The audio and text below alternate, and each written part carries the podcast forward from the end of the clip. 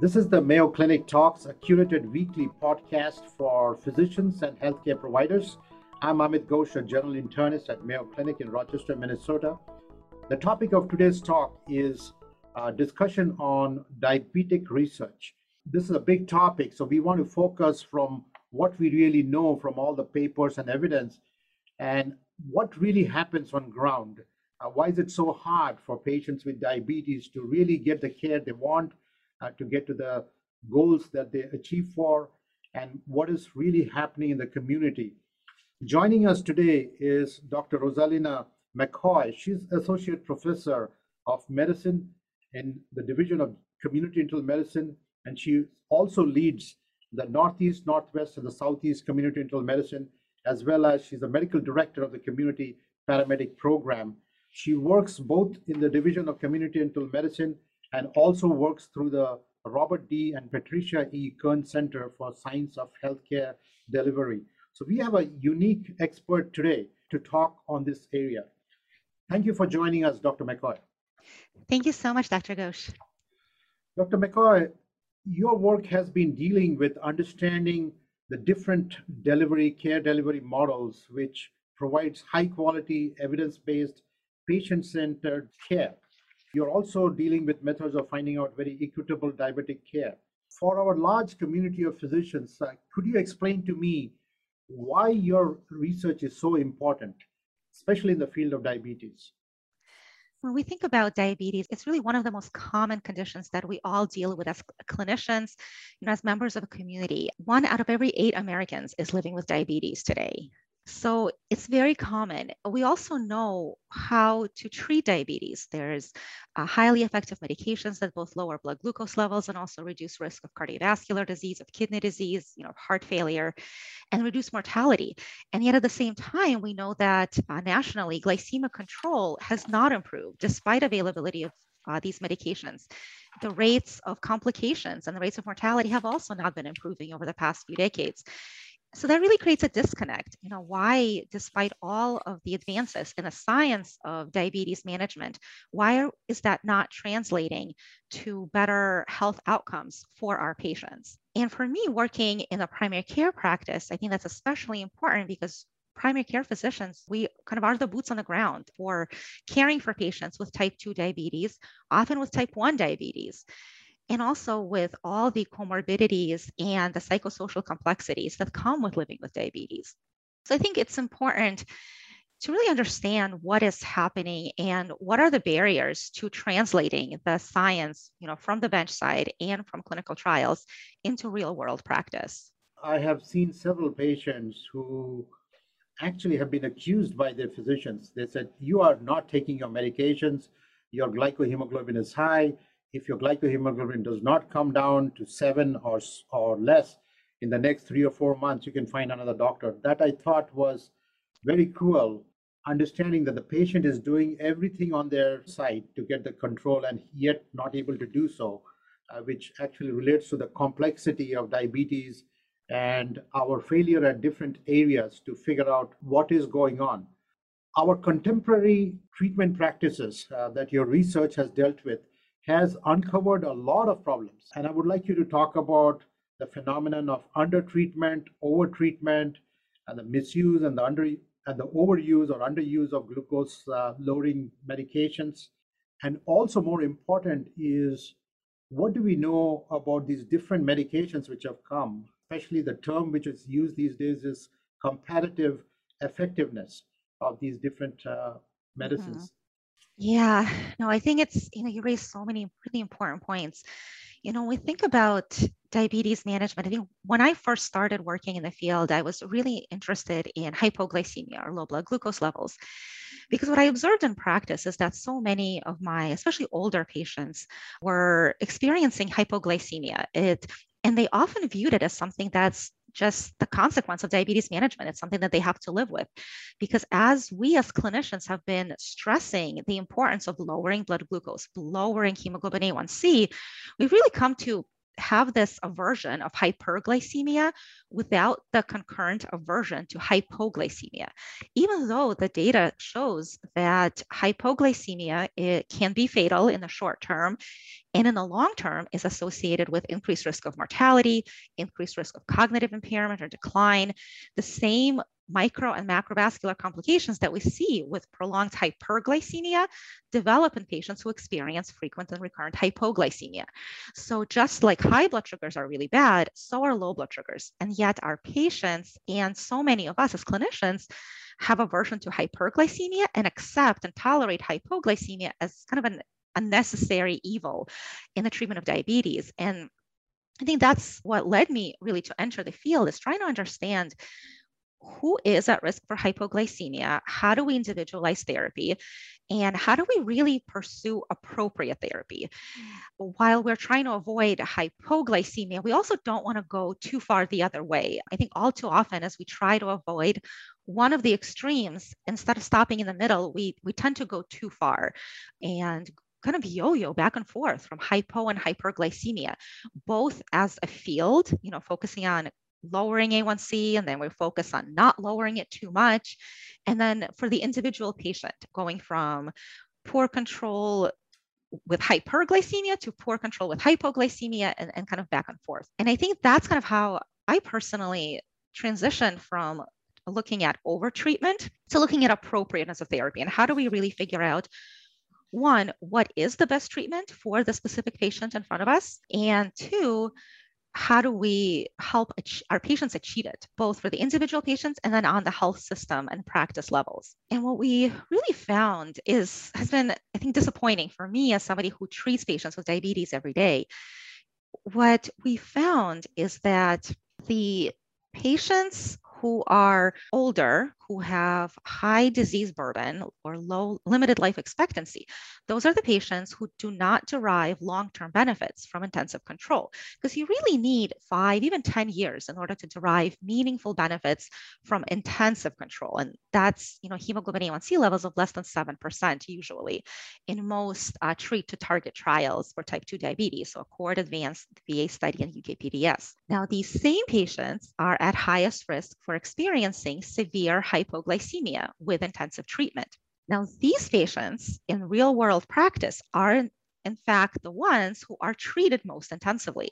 They achieve lower hemoglobin A1C levels than younger and healthier patients, and they do so more often while treated with insulin therapy or with insulin secretagogue therapy, such as sulfonylureas. So exactly the medications that cause them to have that hypoglycemia.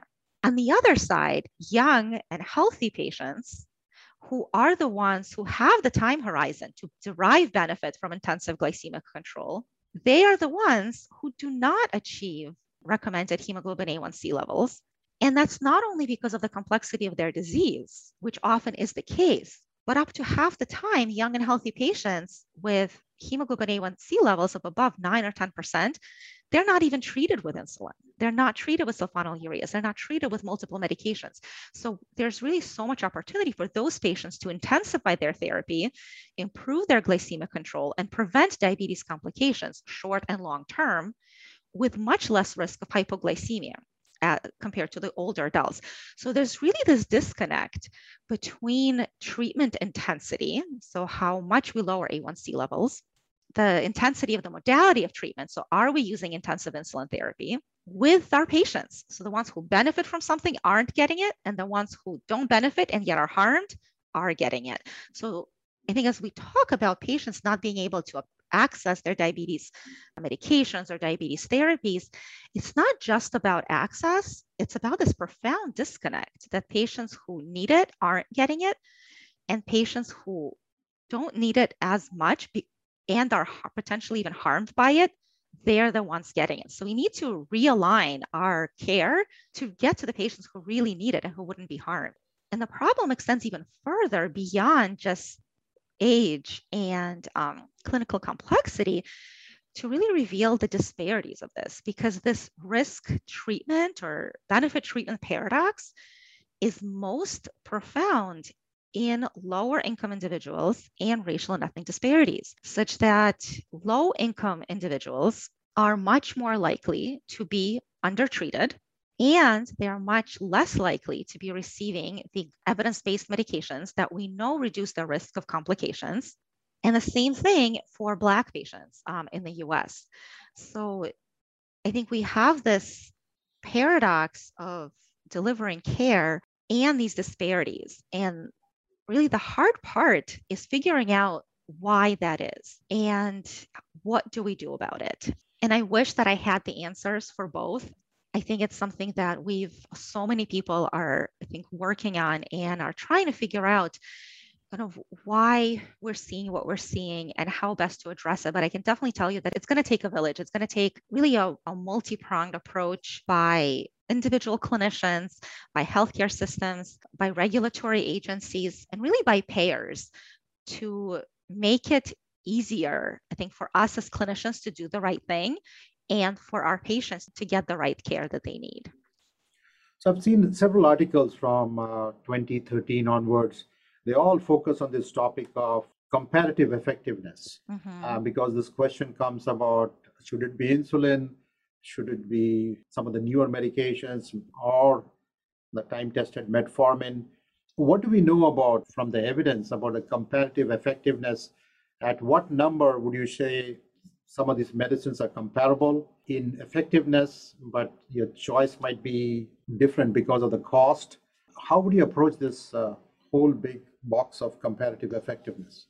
Yeah, that's a really hard question. It's it's something that I you know talk to my patients about actually all the time when the decision comes to intensifying therapy and what to do. I think the first thing we really need to realize is that when we talk about comparative effectiveness for or even effectiveness, right, of, of treating t- diabetes, and here I'm talking about type 2 diabetes, because with type 1 diabetes, I think our the choice, it's not really a choice of therapy, obviously, because those patients need insulin in order to survive. There, it's a question of insulin delivery and glucose monitoring technology. So I'll kind of leave that as a separate issue. But for type 2 diabetes, where we have a wide range of non insulin medications to choose from, there's really two things we need to consider. So, one, diabetes is a disease of hyperglycemia. So we do need to think about how effectively do different medications lower blood glucose levels and lower hemoglobin A1C. That said, hemoglobin A1C obviously is not, it's a surrogate measure, both of glycemic control and also of long term complication risk. So, as we think about lowering hemoglobin A1C, I think that's kind of the big picture, but we shouldn't lose sight of the fact that we really are talking about blood glucose and we need to avoid both hypo and hyperglycemia. Like I tell my patients, their hemoglobin A1C may be fantastic, but if their blood sugar is either 40 or 400, that's not actually that great. I think not losing track of glucose when we think about glycemic control. So that's part one, glycemic control. Part two is complication risk. So reducing the risk of atherosclerotic cardiovascular events, so heart attacks and strokes, heart failure, kidney disease, eye disease, uh, neuropathic disease, uh, lower extremity complications. The relationship between those and hemoglobin A1C level is actually not as clear and as strong as we think. Based on the treat to target trials, we know that hemoglobin A1C levels of anywhere between 7 and 8% are where we should strive for most patients. For very young and healthy patients, early on in the course of their disease, there is a legacy effect from controlling their glucose levels more intensively early on because we see those benefits you know decades uh, down the road no matter what happens to their glycemic control later we know that from the long-term follow-up of the UKPDS trials as well as some observational data analysis that were done so for early on, I think we do need to control A1C more intensively if tolerated without hypoglycemia and without severe burden of treatment, obviously. But for most patients, I think the data suggests that somewhere between 7 and 8% is just fine because we need to prevent the acute complications of hyperglycemia and we need to prevent the long-term complications of micro and macrovascular disease. So when we compare medications, we think about, well, which one is going to get us the glycemic control we need? But at the same time, from all the cardiovascular outcomes trials, we also need to think about preventing those complications independent of the A1C. Because our patients, even though they want to lower their blood sugars, they also don't want to have heart attacks and strokes and go on dialysis. And that's where I think comparative effectiveness is much more important because all diabetes medications lower blood sugar levels. Some do so more effectively than others. But when it comes to preventing long term complications, not all medications are created equal. So we know that GLP 1 receptor agonists are very effective at lowering hemoglobin A1C. They also reduce the risk of atherosclerotic cardiovascular events, mortality, and kidney disease. SGLT2 inhibitors also improve kidney disease outcomes and prevent heart failure, hospitalizations, and uh, mortality.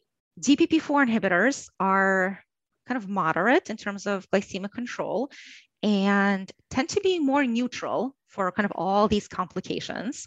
Metformin reduces macrovascular complication risk, does not appear to reduce microvascular complication risk. We actually have a study hopefully coming out soon um, showing that, and obviously reduce A1C. Sulfonylureas reduce A1C. They do not have complications benefits either. They do cause hypoglycemia.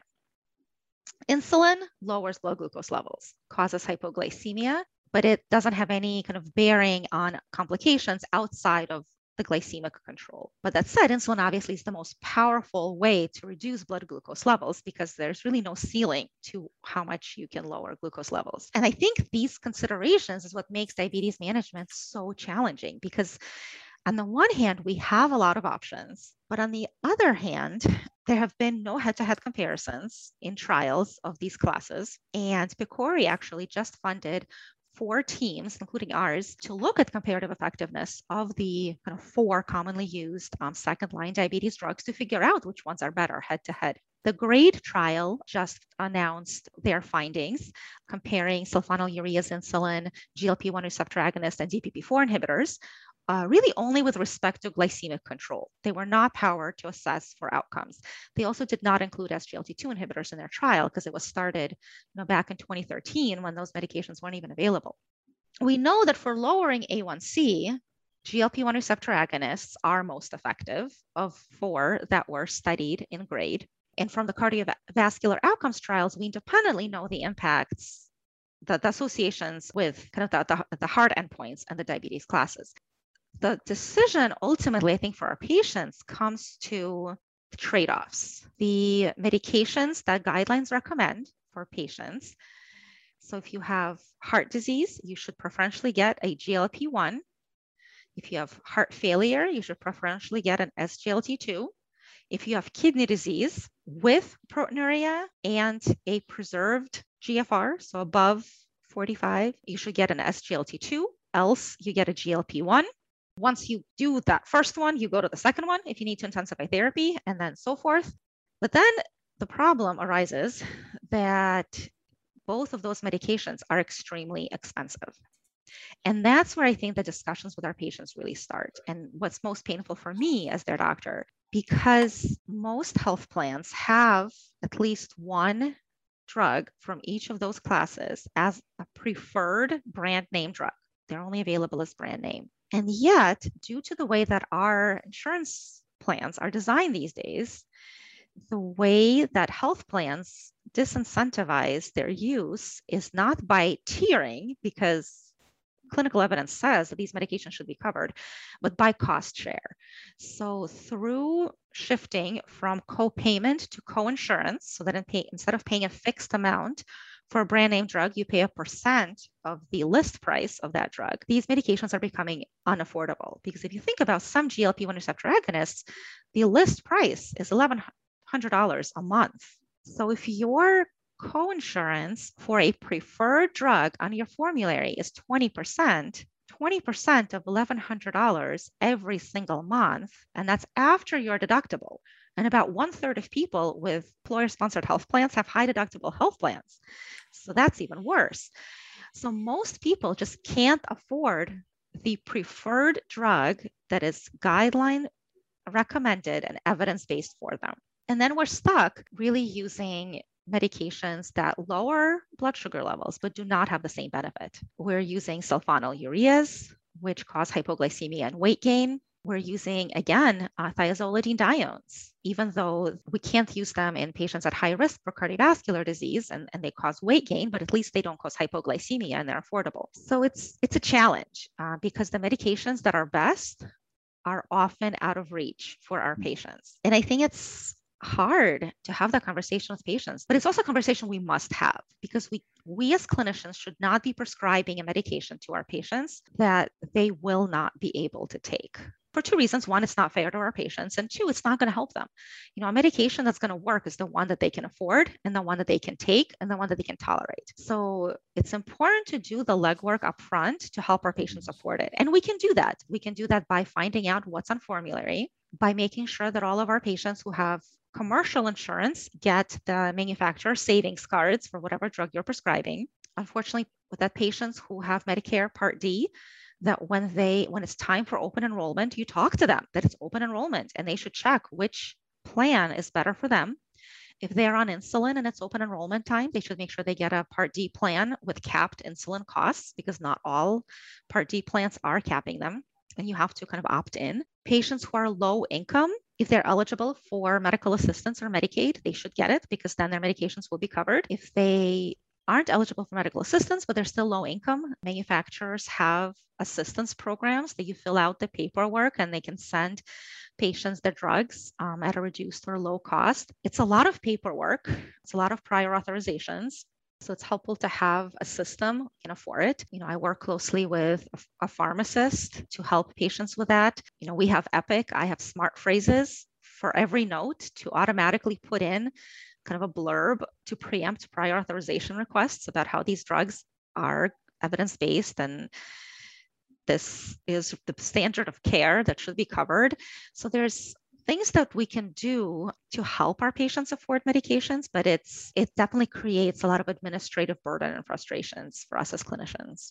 I remember early on uh, seeing a lady, a black lady who was admitted DKA, and then uh, the intern was lecturing uh, the patient how she should be taking her insulin, and she was very quiet. She didn't mention anything about it. But down the line, this day two, day three, when she got better, we figured out that she had to choose between food for her kids, two children. She was a single mother versus mm-hmm. taking insulin for herself. So even type 1 diabetic with on insulin, this was a big issue for her, and that was causing her DKA. She knew exactly what to do, but she couldn't do it because she had to make this difficult choice.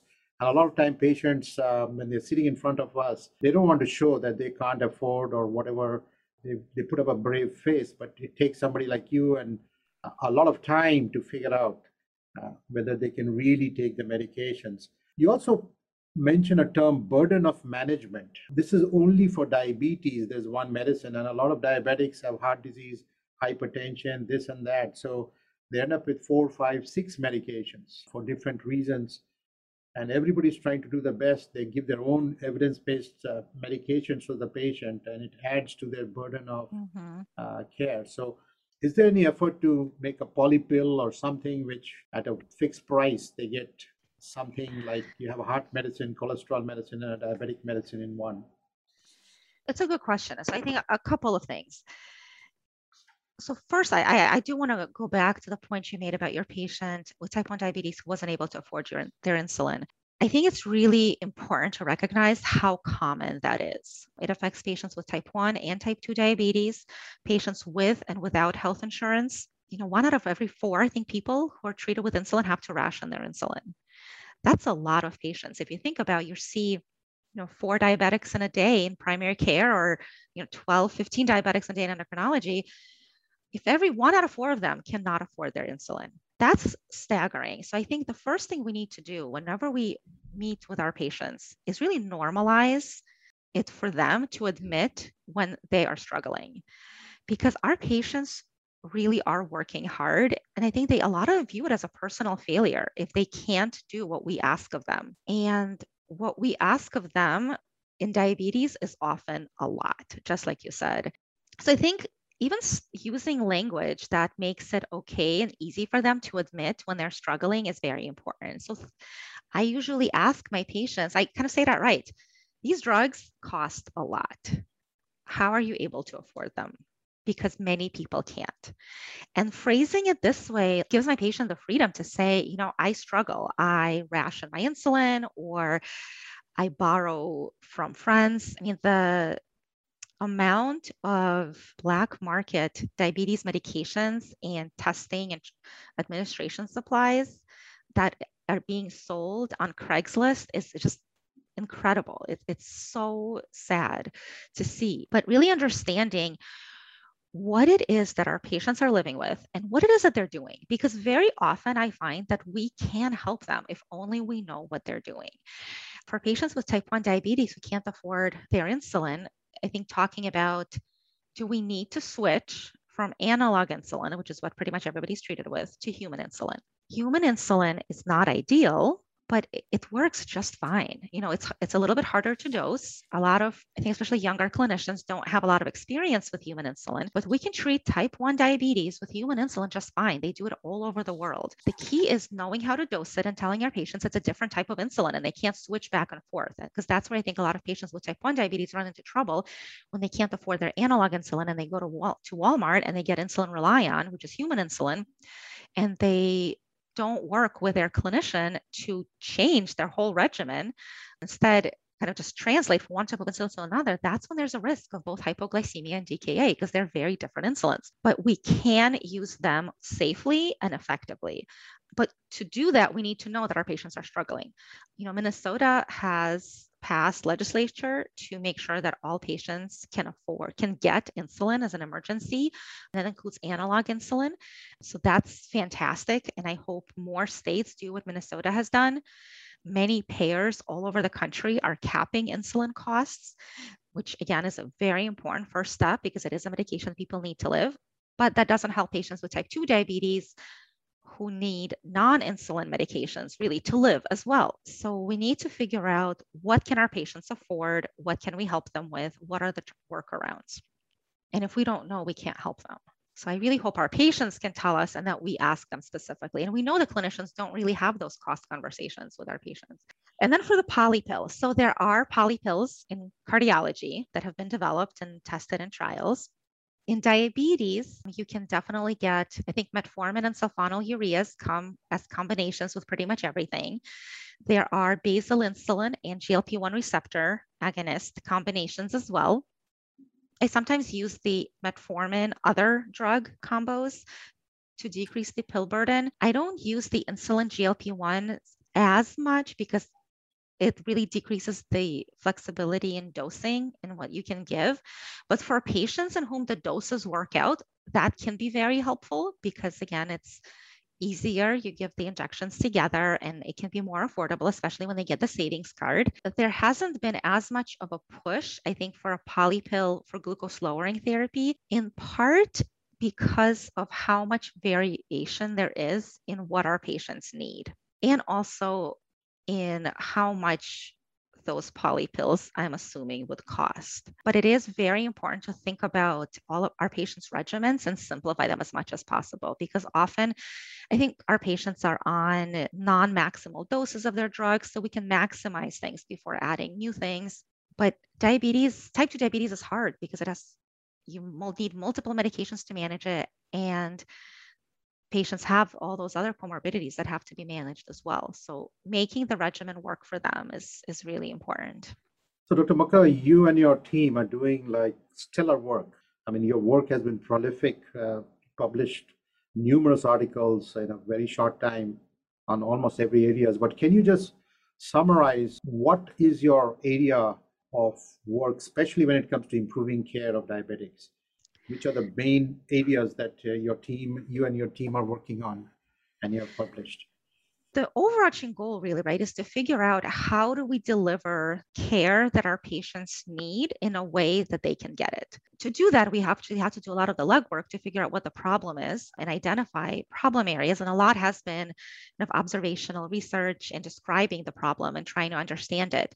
Uh, but the overarching goal is really to figure out what do we do better? What do we do differently? So i think over the past uh, few years we've moved on to also doing some, so we're doing comparative effectiveness study now. Fund, uh, we'll be starting funded by PCORI, looking at the second line diabetes drugs. And then we have a couple of trials for different care delivery models for diabetes. So we developed here at Mayo uh, Rochester and the Mayo Clinic Health Systems in Southeast Minnesota a primary care kind of nurse led uh, interdisciplinary diabetes management model to help engage and really support patients with diabetes within primary care and leveraging the expertise of our nurses, our pharmacists, our social workers, our nurse educators to kind of develop the systems wide approach to supporting patients with diabetes. And we also have two trials now using community paramedics to work with patients with diabetes, both one is focused on uncontrolled diabetes and high A1C. The other is focused on patients who've experienced severe hypoglycemia. And community paramedics are really an incredible profession of pre-hospital providers. They're uh, paramedics with additional training um, and specialty expertise in primary and preventive care. And what we do in these programs is community paramedics care for patients in their home to see kind of what is their life like with diabetes.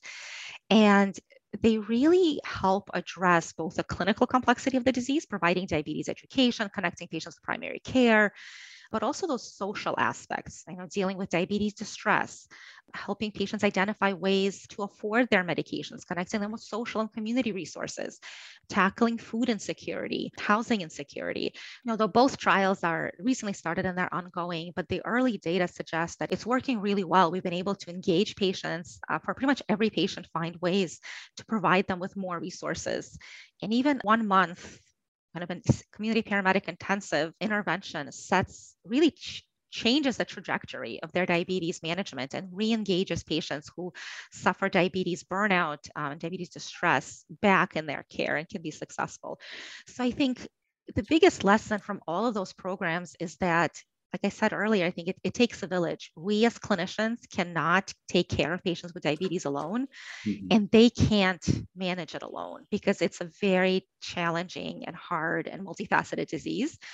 And I think health systems and payers really are increasingly recognizes that we need to support our patients better and do it differently and figuring out how do we do that i think is is the big focus of our work and so many others just give me an idea for uh, maybe a town of 25,000 people how many paramedics would you need? Knowing the fact that the prevalence of diabetes is what it is. Because you know so our community paramedics can see depending on kind of how far they're driving six to eight patients a day. We have a community paramedic in Barron County of Northwest Wisconsin, which is a ex- very rural area. And we have community paramedics here in Rochester and Austin, Albert Lea, and Southeast Minnesota. So kind of smaller towns or, or bigger cities. And, you know, we have a team of six community paramedics right now working in a it, w- it would take a lot more to help everyone, but if we really identify the right patients who need our care, we can do a lot. And I think that another unique power of community paramedics is that there are ambulance agencies and providers all over the country in places where there even may not be primary care physicians and definitely in places where there's no endocrinologists. And if we can really empower EMTs and paramedics to become community paramedics and deliver that level of care, I think that would be game changing. I think the biggest reason why that hasn't happened is that insurance isn't paying for it. So that's why community paramedicine is really part of a broader system where the hospital is paying for it or the ambulance service is paying for it. So if, we want models like this to be successful, payers have to evolve as, as new delivery models become available and have to reimburse them. It's highly cost effective, it's highly effective, and I think it helps support our patients. But it's definitely doable. We just need to continue thinking outside the box on how to make it happen. They sound to be even a better resource, the, the paramedics, compared to telehealth and other apps which we talk for patients. Uh, we stood up our program in the summer of 2020, right in the uh, in the middle of COVID, and our CPs were really the main source of care for a lot of these patients who were kind of quarantining at home in order not to get COVID. So I think there's absolutely a role for telehealth, but at the same time, if telehealth identifies a problem, someone has to go to the patient and exactly. engage them and help them. And I think that's where the power of these technology enabled systems come in because we can all work together to help our patients so that we deliver the right level of care to the right patient at the right time, the right place by the right member of their multidisciplinary team. So it's not a one size fits all approach and it's not a kitchen sink approach. It's an individualized patient centered approach that we give people the care they need at that particular time. And we change it as their needs change. the physicians and the hospital model is probably a very small model for what you're describing. The village mm-hmm. would include advocacy, legislations, insurance agents, paramedics, and of course, education. Mm-hmm. But the social determinants of health becomes a big one with poverty, disparity everywhere. Um, but there is some additional research on disparity, which is more than just uh, the despair about our modern medicine that we do too much. It's all about us. Uh, it's also absorbing for physicians.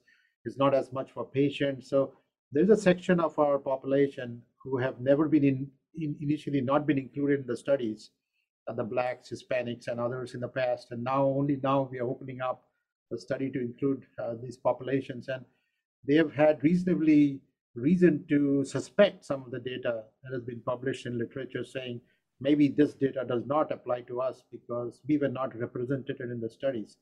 Uh, what is happening in the field of just general clinical research, health science research, comparative research to improve mo- modern science and what we are going to use in future? It's a big problem. Um, I think both because we've been excluding so many people from benefiting from clinical trials, both by, through participation in them and from having the evidence on how best to treat different diseases like in their populations and i think it's great that i think it's being increasingly recognized and there's definitely a lot of effort that's being done. I think more needs to be done, but the right, but you know, at least for our research, the things that we're doing is twofold. So one, actually like engaging patients as patient investigators and stakeholders to really inform what we should be doing and th- so that we don't let our blind spots influence the research. And I found that to be very helpful and I kind of selfishly tap some of my patients actually to help us and say what they need and how can we do this better. And I think also uh, by making sure that there's low barriers to participation in clinical trials and that we strive in trials to include population like populations that are representative of our country of our patient. and that's through enrolling more underrepresented minority populations and women including women of childbearing age who are often excluded uh, making sure that study teams and investigators are diverse and are respectful and mindful and aware of this just working with different individuals so i think that's really important but that can't happen without improving the trust between patients and the scientific community. I think that's why it's so important for clinicians and for researchers to really be a part of the community that they serve, to have that level of trust. Because I don't, why would patients or people participate in a, in a trial if they don't trust that they will be one treated appropriately and fairly in the trial and then also they will benefit from what the trial finds. So I think as we work to improve the diversity and inclusion in our trials and in our healthcare system, we also need to work on build, rebuilding that trust and having that as a foundation for everything that we do, both in research and in clinical practice. The COVID pandemic has shown how excited we get with infectious diseases, uh, but this is non infectious, non communicable disease, diabetes I think the number of patients worldwide, if you think about the millions of patients, are probably similar, if not more, to the number of patients who've been affected by COVID. And while COVID did get a big name and big noise, uh, we don't seem to raise that degree of excitement when it comes to diabetes because it's non communicable, non infectious. Yet the burden of illness, uh, it's a lifelong burden with money, social determinants of health, how we do studies how we do research. Uh, there is, of course, no vaccine which which can come, which can change it. So yeah. it is it becomes a bigger, bigger problem than any infectious disease which we know of, and hopefully these things will be taken in the future. Any last words for all our audience, Dr. McCoy? Thank you so much for, for this opportunity. I think to share our work and what kind of our teams have been doing. I think the biggest thing that I really hope that all of you as clinicians really take away is to see the person behind the diabetes because it's just one of the things that they're dealing with. And they really, no matter how it may look, I think our patients are working really hard and it's a very hard disease to live with that affects all aspects of their life. And I think often what it takes to help our patients live well with diabetes is just helping them live well, addressing their diabetes distress and the barriers to care will improve their health outcomes. It's really about getting to know the person. And that's the most rewarding and the hardest part sometimes of, of what we do. And what we really know from clinical practice is just not only the person suffering from diabetes, but in a way, his entire family mm-hmm. uh, shares the burden of his or her illness. So it's a it's a shared responsibility of the family uh, when they go with this economic or just the disease burden. I thank you uh, tremendously for your uh, outstanding work. I mean, you are one of our top researchers, and I, I just wish that your research leads to further doors being opened and much more help because a lot more work needs to be done in this area. So today we've been talking about diabetes research with Professor Rozalina McCoy. I hope, ladies and gentlemen, you have enjoyed the Mayo Clinic uh, talk today. Uh, please subscribe, stay healthy, and stay safe. And we'll see you back next week with another edition of uh, Mayo Clinic podcast.